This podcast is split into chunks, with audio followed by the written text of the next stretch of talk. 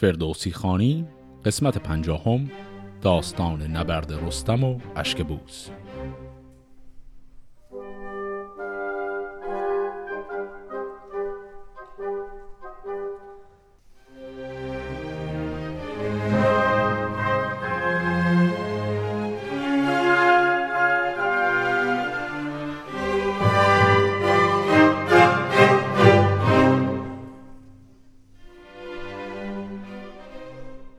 داستان قسمت قبل به اونجا رسید که رستم بالاخره به کوه هماون می‌رسه و به کمک لشکر ایران میاد. و از اون طرف هم توس و گودرز و دیگران خبر بهش میدن که لشکر توران یک لشکر کمکی از کشورهای همسایه براش اومدن به رهبری خاقان چین و همینطور پهلوان بزرگی به نام کاموس کشانی. حالا ادامه داستان. چون از کوه بفروخت گیتی فروز دو زلف شب تیره بگرفت روز از آن چادر غیر بیرون کشید. به دندان لب ماه در خون کشید تبیره برآمد ز هر دو سرای برفتند گردان لشکر ز جای. این ستا بیتی هم که خونیم صرفا توصیف شاعرانه از اینکه شب تمام شد روز آمد و هر دو لشکر آماده نبرد شدند.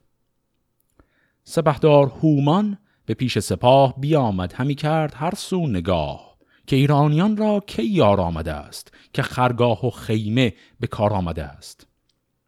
ز پیروز دیبا سراپرده دید فراوان به گردن درون پرده دید. درفش و سنان سپه بود به پیش همان گردش اختر بد به پیش. سراپرده دید دیگر سیاه درفشی درفشان به کردار ماه. فریبرز کاووس با پیل و کوس. فراوان زده خیمه نزدیک توس پس صبح که شده هومان یک دیدی می‌زنه لشکر دشمن رو می‌بینه که تعداد خیمه ها و سراپرده ها زیادتر شده. می‌فهمه نیروی کمکی آمده. همون نیروی کمکی که قبلا هم دیدبان ها بهشون گفتن. و نگاه می‌کنه ببینه پرچم کیه. یک پرچم با نقش ماه رو می‌بینه که خب می‌دونیم این پرچم فریبرزه. پس هومان می‌فهمه لشکر فریبرز آمده به کمک لشکر ایرانیا بیامد پر از غم به پیران بگفت که شد روز با رنج بسیار جفت. از ایران دم و دار و بانگ و خروش فراوان ز هر شب فزون بود دوش. به تنها برفتم ز خیمه پگاه به لشکر به هر جای کردم نگاه. از ایران فراوان سپاه آمده است به یاری بدین رزمگاه آمده است. ز دیبا یکی سبز پرده سرای یکی اژدهافش درفشی به پای.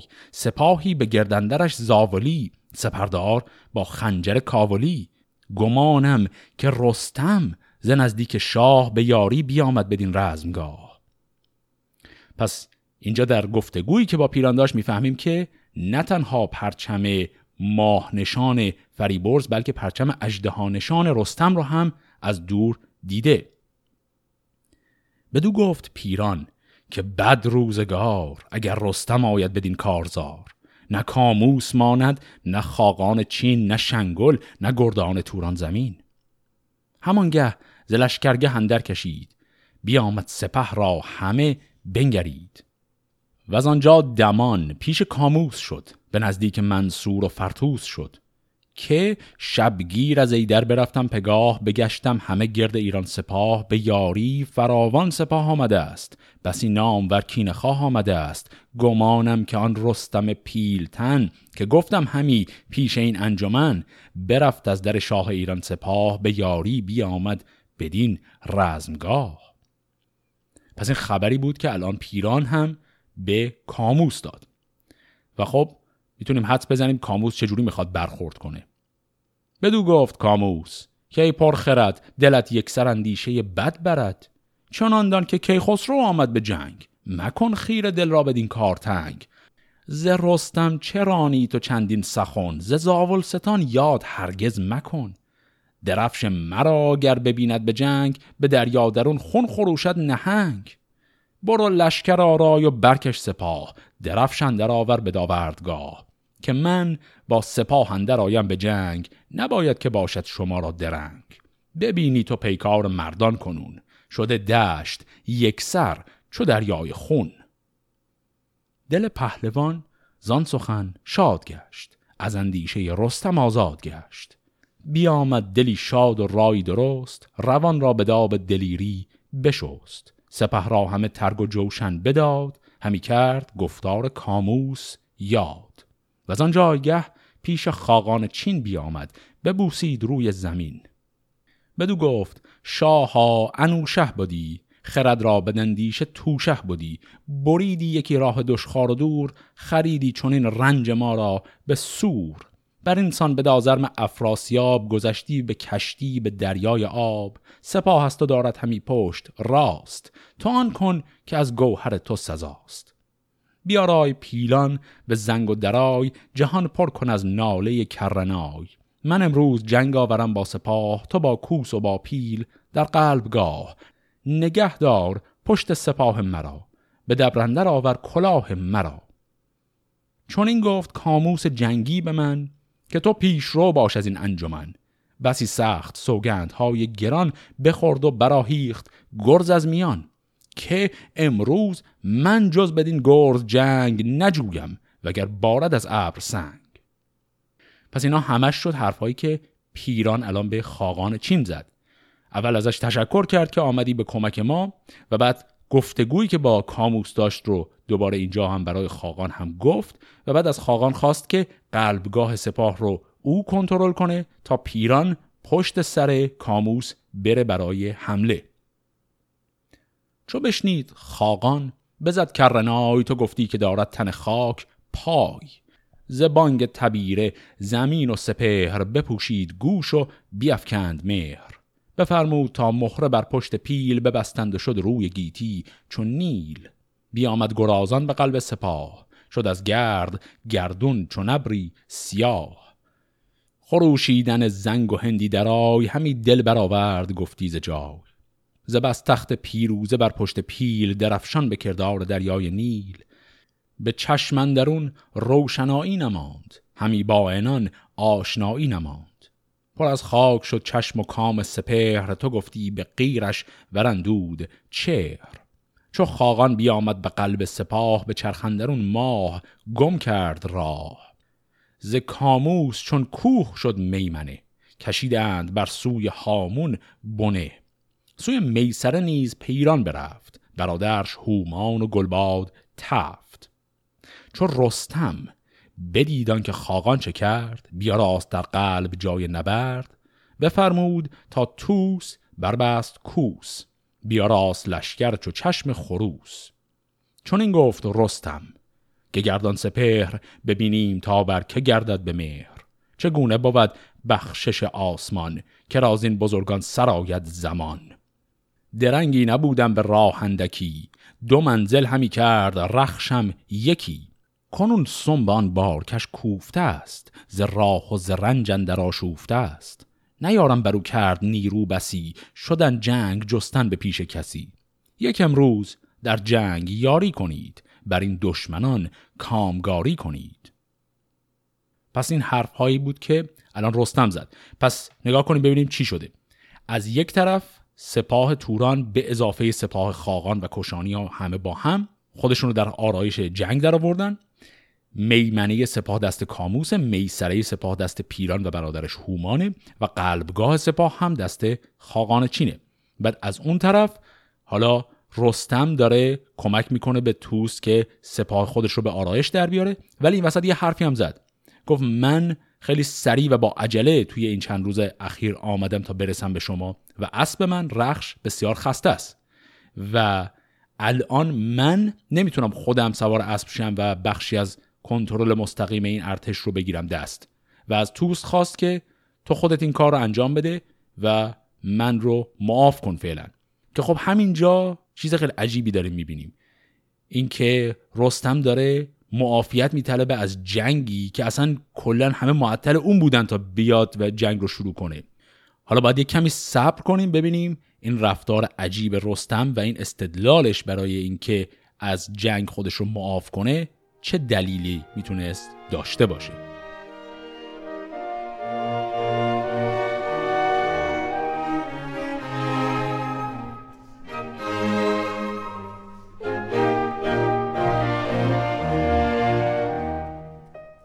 سپه بود بزد نای روین خم.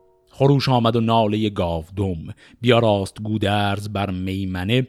فرستاد بر کوه خارا بنه. فریبرز کاووس بر میسره. جهان چون نیستان شده یک سره. به قلبندرون توس نوزر نژاد. زمین پرز خاک و هوا پرز باد. جهان شد به گردن درون ناپدید. کسی از یلان خیشتن را ندید. بشد پیلتن تا سر تیغ کوه. به دیدار خاقان و توران گروه. سپه دید چندان که دریای روم از ایشان نمودی چو یک مهر موم. کشانی و چینی و از هر سپاه دگرگون جوشن دگرگون کلاه. چغانی و شگنی و سقلاب و هند گهانی و رومی و وحری و سند. زبانی دگرگون به هر گوشه ای درفشی نوآین و نوتوشه ای پس اینها چیزایی که رستم داره می‌بینه. در حقیقت رستم رفته بالای قله کوه و تنها پیاده رفته اون بالا الان از دور داره لشکر حریف رو می‌بینه و می‌بینه که او اینا اصلا از همه جور قومیتی آماده اومدن به جنگ ایرانیا ز پیلان و آرایش تخت آج همان یاره و افسر و توق تاج جهان بود یک سر چو باغ بهشت پدیدار از ایشان در خوب و زشت. بران کوه سر ماند رستم شگفت به برگشتن اندیشه در گرفت. که تا چون نماید به ما چرخ مهر چه بازی کند پیر گشت سپهر؟ فرود آمد از کوه و دل بد نکرد گذر بر سپاه و سپه بد نکرد. خب اینجا اتفاق جالبی افتاد. رستم خودش رو معاف کرده بود از این نبرد به بهانه یا به دلیل اینکه رخش خسته است.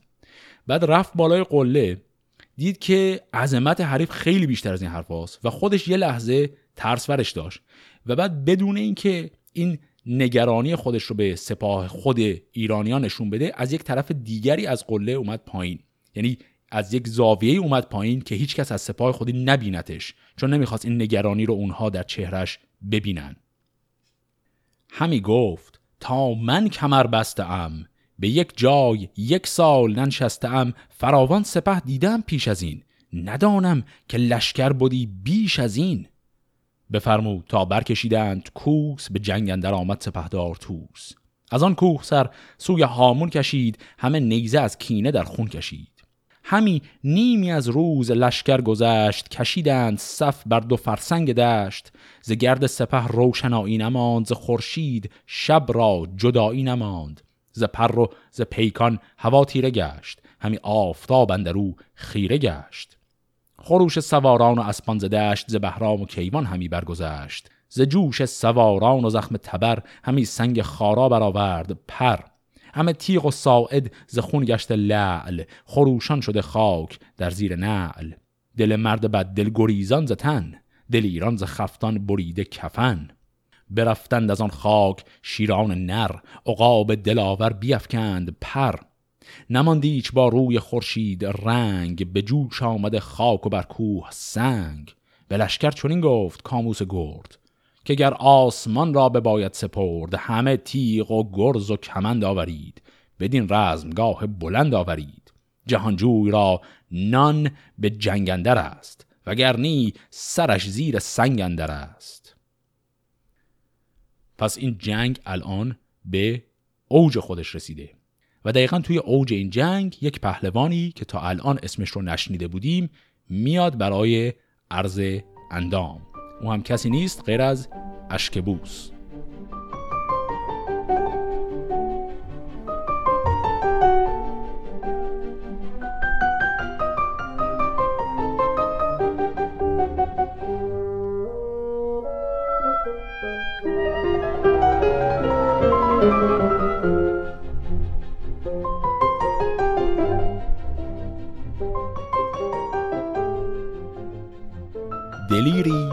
کجا نام او اشکبوس همی برخروشید بر سان کوس. بیامد که جوید از ایران نبرد. سر هم نبردن در آرد بگرد بشد تیز رحام با خود و گبر. همی گرد رزمندر آمد به دبر. براویخت رحام با اشکبوس برآمد ز هر دو سپه بوق و کوس. بران نامور تیر باران گرفت. کمانش کمین سواران گرفت. جهانجوی در زیر پولاد بود به خفتانش بر تیر چون باد بود. نبود کارگر تیر بر گبر اوی از آن تیزتر شد سر جنگ جوی. به گرز گران دست بردش که بوس زمین آهنین شد هوا آبنوس براهیخت رهام گرز گران غمی شد ز پیکار دست سران. چو رهام گشت از کشانی ستوه بپیچید از او روی و شد سوی کوه. ز قلب سپاه اندر آشفت توس بزد اسب کاید به جنگش که بوس. تهمتن براشفت و با توس گفت که رهام را جام باده است جفت. به میدر همی تیغ بازی کند میان یلان سرفرازی کند. کجا شد کنون؟ روی چون سندروس؟ سواری بود کمتر از اشک بوس. تو قلب سپه را به داین بدار. من اکنون پیاده کنم کارزار. پس در این صحنه نبرد اتفاقی که افتاد این بود که رهام رفت به جنگ اشکبوس زخمی و خسته شد و متوجه شد در حقیقت که اصلا تاب و توان مقابله با اشکبوس رو نداره و بعد فرار کرد. و توس به قدری عصبانی شد از این وضعیت که پهلوانشون در رفته از میدان جنگ که خودش خواست قلب سپاه رو ول کنه و بره مستقیم به جنگ اشکبوس. و اینجا رستم اول یک کنایه و متلکی زد به رهام و بعد به توس گفت که نگران نباش من خودم میرم. و نکته ای که اینجا داره اینه که رستم قبلش گفته بود من اصلا معاف کنید من رو از این جنگ امروز به خاطر اینکه من اسبم رخش خسته است. و خب الان بدون اسب می‌خواد بره به نبرد با کسی که اونور اسب داره سواره. یادمونم باشه هیچ کدوم از شخصیت های این داستان پیاده نظام نیستن. هر جنگی اینها می‌کنن رو اسبه. حتی کشتی هم که می‌خوان بگیرن رو اسب کشتی می‌گیرن. بنابراین بدون اسب به جنگ رفتن کلا خیلی کار عجیب و غریبیه. و خب الان این کار عجیب رو رستم گفت می‌خواد بکنه. کمان را به زهبر به بازو فکند به بند کمربر بزد تیر چند. خروشید که ای مرد جنگ آزمای هم آوردت آمد مشو باز جای. خب ببینیم اینجا رستم چه کار کرد. رستم چون داره پیاده میره نمی‌تونه تمام سلاحهای خودش رو با خودش ببره یعنی اون گرز و سپر و نیزه و اینا همه رو اینا رو باید سوار اسب می‌کرد می‌برد. تنها که پیاده داره میره صرفا یک کمان با خودش برد با چند تا تیر. کشانی بخندید و خیره بماند. انان را گران کرد و او را بخواند. بدو گفت خندان که نام تو چیست؟ به بیتن سرت بر که خواهد گریست؟ تهمتن چون این داد پاسخ که نام چه پرسی که هرگز نبینی تو کام؟ مرا مام من نام مرگ تو کرد زمان مرا پت که ترگ تو کرد. کشانی بدو گفت بی بارگی به کشتن دهی سر به یک بارگی. تهمتن چون این داد پاسخ بدوی که ای بی مرد پرخاش جوی پیاده ندیدی که جنگ آورد؟ سر سرکشان زیر سنگ آورد؟ به شهر تو شیر و پلنگ و نهنگ سوار در آیند هر سه به جنگ؟ هم اکنون تو را ای نبرد سوار پیاده بیاموزمت کارزار. پیاده مرا زان فرستاد توس که تا اسب بستانم از اشک بوس. کشانی پیاده شود همچو من به دو روی خندان شوند انجمن. پیاده به ارچون تو باشد سوار بدین دست و این زور و این کارزار. کشانی بدو گفت کویت سلیح نبینم همی جز فسوس و مزیح. بدو گفت رستم که تیر و کمان ببین تا همکنون سراری زمان. چون نازش به دست به گران مایه دید کمان را به زه کرد و اندر کشید. یکی تیر زد بر بر اسب اوی که اسب اندر آمد ز بالا به روی. بخندید رستم. به داواز گفت که بنشین به پیش گرانمایه جفت. سزد گر بداری سرش در کنار زمانی براسایی از کارزار. کمان را به زه کرد پس اشکبوس تنی لرز لرزان رخی سندروس به رستم برانگه بباری تیر. تهمتن بدو گفت بر خیر خیر. همی رنج داری تن خیش را دو بازو و جان بدندیش را. کمان را بمالید رستم به چنگ نگه کرد یک تیر دیگر خدنگ بزد بر بر و سینه اشکبوس سپهران زمان دست او داد بوس. کشانی همان در زمان جان بداد چنان شد که گفتی ز مادر نزاد. نظاره بر ایشان دروی سپاه که دارند پیکار گردان نگاه نگه کرد کاموس و خاقان چین. بدان برز بالا و آن زور و کین. چو برگشت رستم همان در زمان سواری فرستاد خاقان دمان که از آن نامور تیر بیرون کشید همه تیر تا پر در خون کشید. همه لشکران تیر بگذاشتند سراسر همه نیزه پنداشتند. چو خاقان چین پر و پیکان تیر نگه کرد برنادلش گشت پیر. به پیران چنین گفت که این مرد کیست؟ ز گردان ایران ورا نام چیست؟ تو گفتی که لختی فرومایند ز گردن کشان کمترین پایند. کنون نیزه با تیر ایشان یکیست. دل کوه در جنگشان اندکیست. همین خار کردی سراسر سخن. جزان بود که گفتی ز سرتاب بن. بدو گفت پیران که از ایران سپاه کسی را ندانم بدین پایگاه کجا تیر او بگذرد بر درخت. ندانم چه دارد به دل شور بخت. از ایرانیان گیو و توسند مرد که با فر و برزند روز نبرد. برادرم هومان بسی پیش توس جهان کرد بر گونه آبنوس. به دیران ندانم که این مرد کیست در این لشکر او را هماورد کیست. شبم تا ببینم به پرده سرای بیارند ناکام نامش به جای. خب یه دور مرور کنیم. اینجا دقیقا چه اتفاق عجیبی افتاد؟ اینجا ما یک بار دیگه یک بعد عجیب از رفتارهای رستم رو دیدیم. رستم بدون اسب رفت به جنگ که این گفتیم پیشاپیش همینجوری هم کار عجیبیه. اما یه چیز دیگه این بدون اسب به جنگ رفتن هم عجیبه. اونم این که وقتی شما بدون اسب میری به جنگ یعنی درفش یا پرچمی هم که نشان تو رو داشته باشه با خودت نبردی چون اون نشان رو به زینه اسب می‌زدند. و به همین دلیل وقتی اشکبوس کشانی چپ و راست داره از رستم می‌پرسه تو کی هستی؟ اسمت رو به من بگو. و بعد رستم شروع می‌کنه با حالت متلک و کنایه جواب دادن. اون اشکبوس بیچاره واقعا داره سوال می‌پرسه. یعنی واقعا نمی‌دونه این طرف کیه چون پرچمش رو نمی‌بینه. یه آدمیه که فقط یک کمان و دو تا تیر گرفته دستش پیاده اومده وسط میدان. و این اشکبوس اصلا نمی‌دونه داره با کی میجنگه. و تا لحظه ای که مرد هم نفهمید کی کشتش اصلا. و این کلک همیشگی رستمه. رستم دفعه قبلی هم دیدیم خیلی وقتا برای ترس انداختن به دل حریف هویت واقعی خودش رو پنهان می‌کنه. عین این کار رو در جنگ مازندران یه بار کرد. یه بار هم عین این کار رو در نبرد با سهراب کرد که اونجا عواقب تراژیک خودش رو داشت. و اینجا هم داره دقیقا همون کار رو می‌کنه. و اینجا هم جزو اون چیزایی که باز یه مقداری در داستان جا برای تفسیر باز میمونه.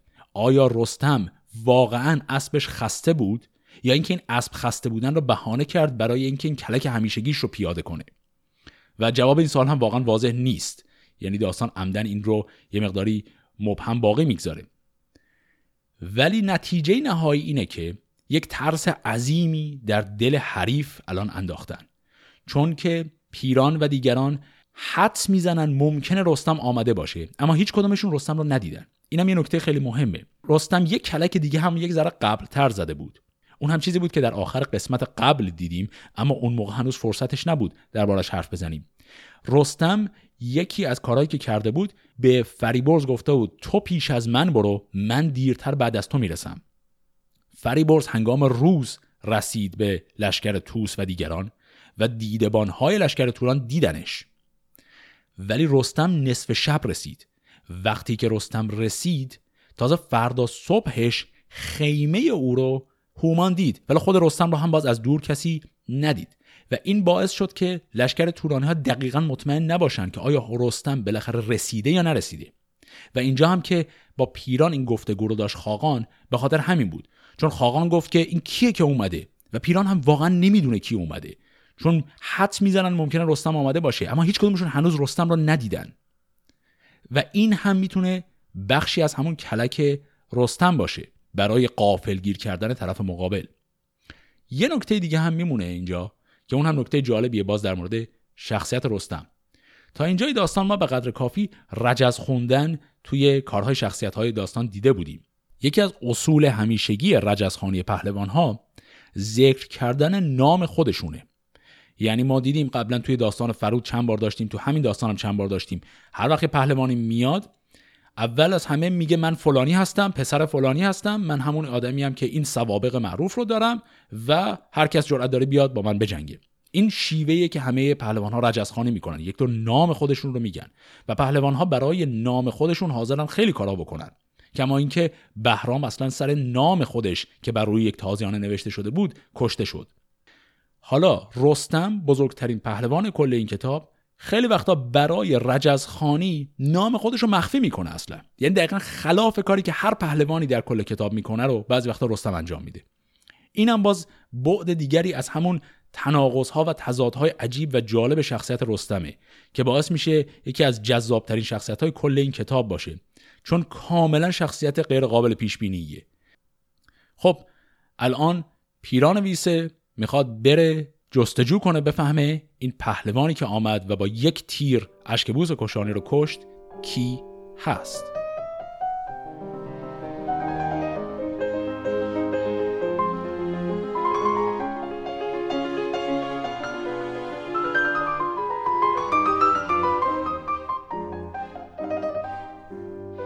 بیامد پرندیشه و روی زرد.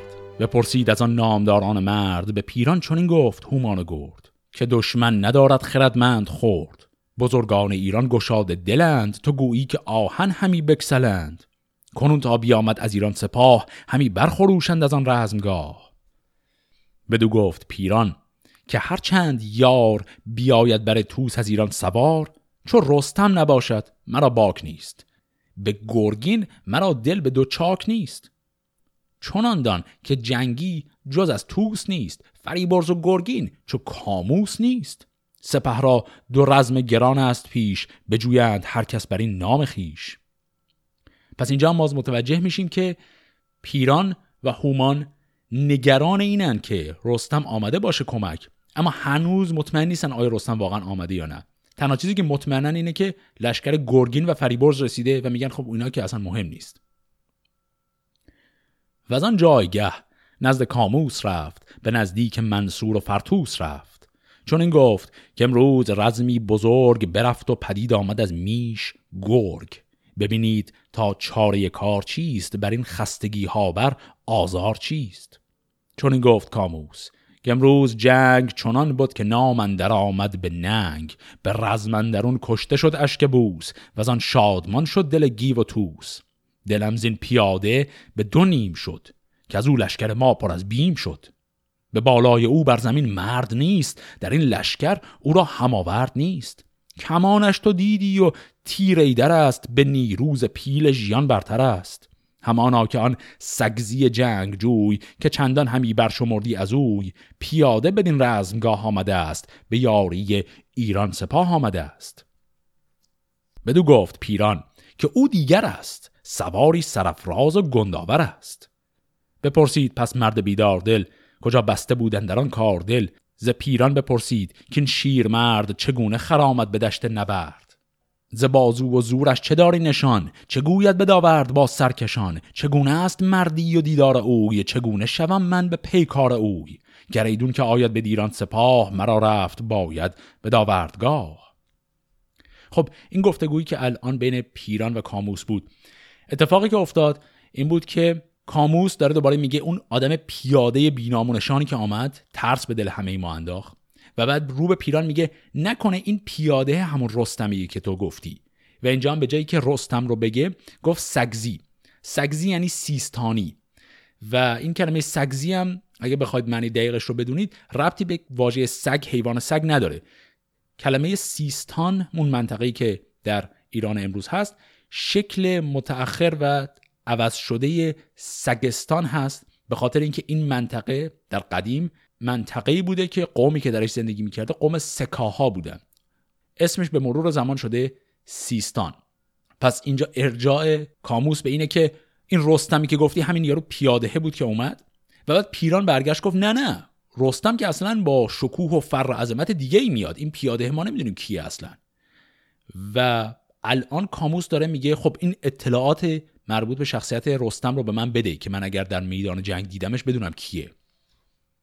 بدو گفت پیران که این خود مباد که او ای درایت کند رزم یاد. یکی مرد بینی چو سرو سهی به دیدار با زیب و با فرهی. بسا رزمگاه ها که افراسیاب از او گشت پیچان و دیده پراب یکی رزم ساز است خسرو پرست. نخست او برد سوی شمشیر دست. به کین سیاوش کند کارزار کجا او بپروردشن در کنار.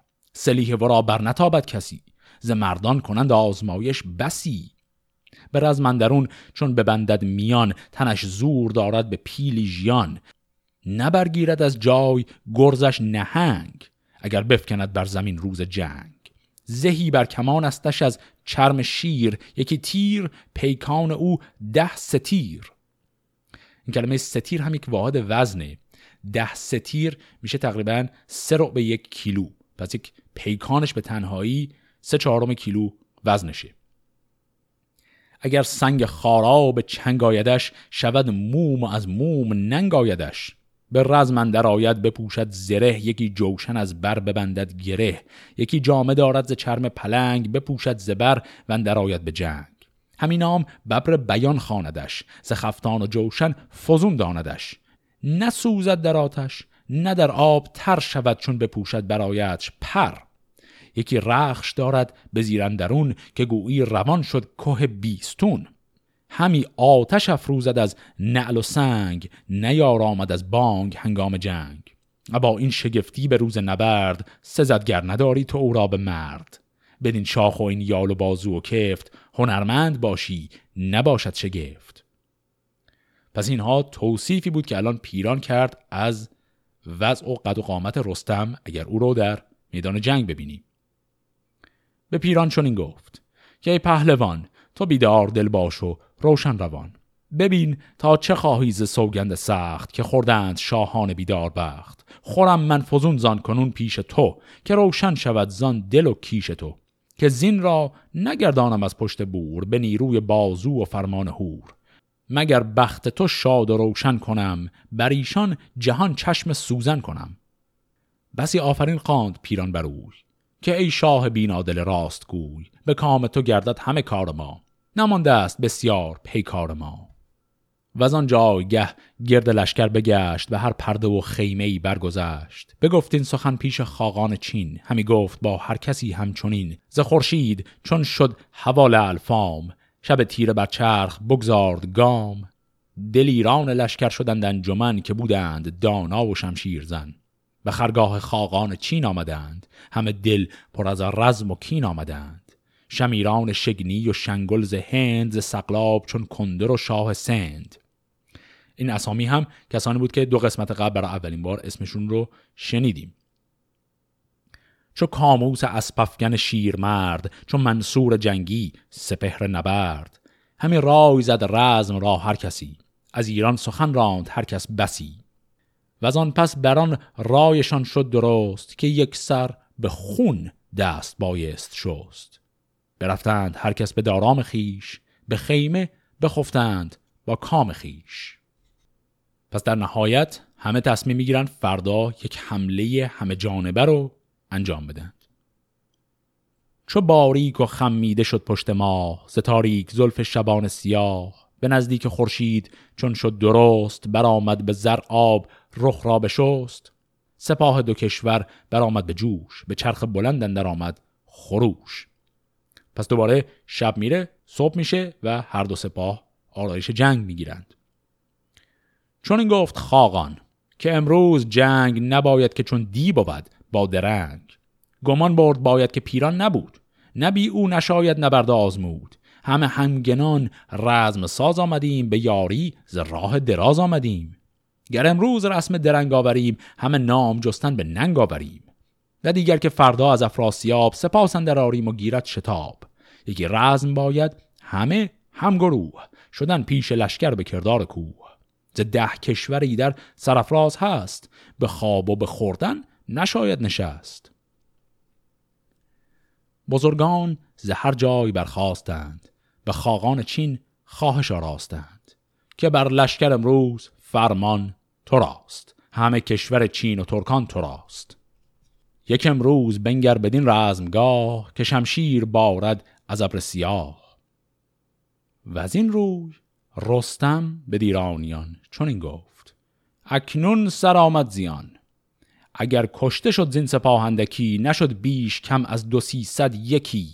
چون این یک سر دلمداری تنگ نخواهم تن زنده بینام و ننگ همه لشکر ترک از آن اشکبوس برفتند رخسار چون سندروس. همه یک سر دل پر از کین کنید. سواران بروها پر از چین کنید.